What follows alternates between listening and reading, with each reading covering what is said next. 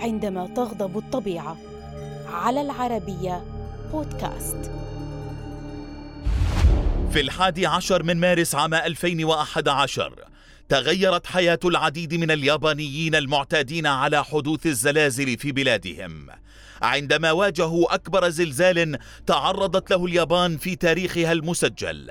زلزال بلغت قوته تسع درجات ولتكتمل المأساة تبع الزلزال موجات تسونامي وصل ارتفاعها إلى أربعين مترا لتعيش اليابان على وقع كارثتين أدتا إلى مقتل أكثر من ثمانية عشر ألف شخص وتشريد نصف مليون شخص وتدمير جزء من محطة فوكوشيما للطاقة النووية. في عام 2011 عاش شمال شرق اليابان كارثة طبيعية شديدة فقبل أن تقترب الساعة الثالثة بقليل ضرب المنطقة زلزال بقوة تسع درجات قبالة الساحل الشمالي الشرقي لجزيرة هونشو اليابانية وتسبب في أضرار كبيرة.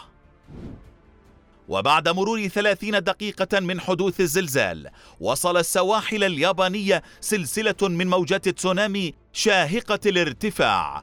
فقدر ارتفاعها بحوالي الأربعين مترا وأدت إلى تدمير العديد من المناطق الساحلية في البلاد وغمرت أكثر من ألفي كيلو متر مربع من اليابسة بالمياه مما أدى إلى مقتل أكثر من ثمانية عشر ألف شخص وتشريد أكثر من أربعمائة وخمسين ألفا من السكان الذين ما زال بعضهم دون مأوى حتى اليوم.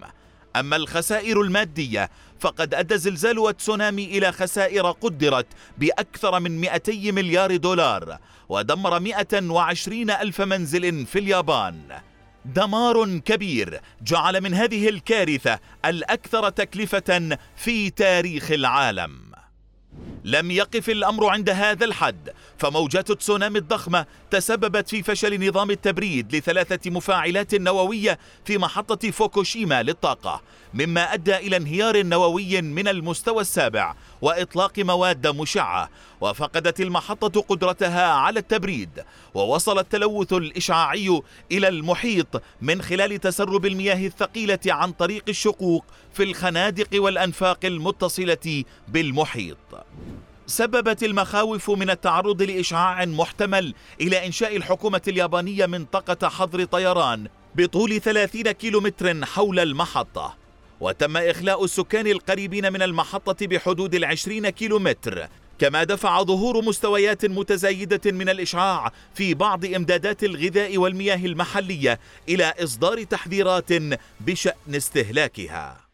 كانت آثار الزلزال الأقوى في تاريخ اليابان محسوسة في جميع أنحاء العالم من مضائق النرويج إلى الغطاء الجليدي في القارة القطبية الجنوبية ووصلت أيضا إلى هاواي وتشيلي كما استمر حطام تسونامي في الانجراف على شواطئ أمريكا الشمالية بعدها لسنوات.